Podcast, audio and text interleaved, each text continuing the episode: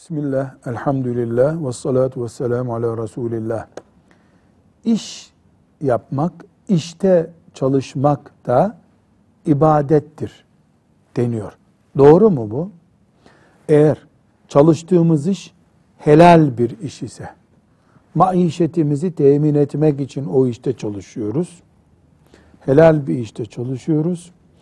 Allah'ın haramlarından bir harama bulaşmıyoruz. Allah'ın farzlarından bir farzı ihmal etmiyoruz. Sabah gidip akşam işimizde dönüyoruz. Eve geliyoruz.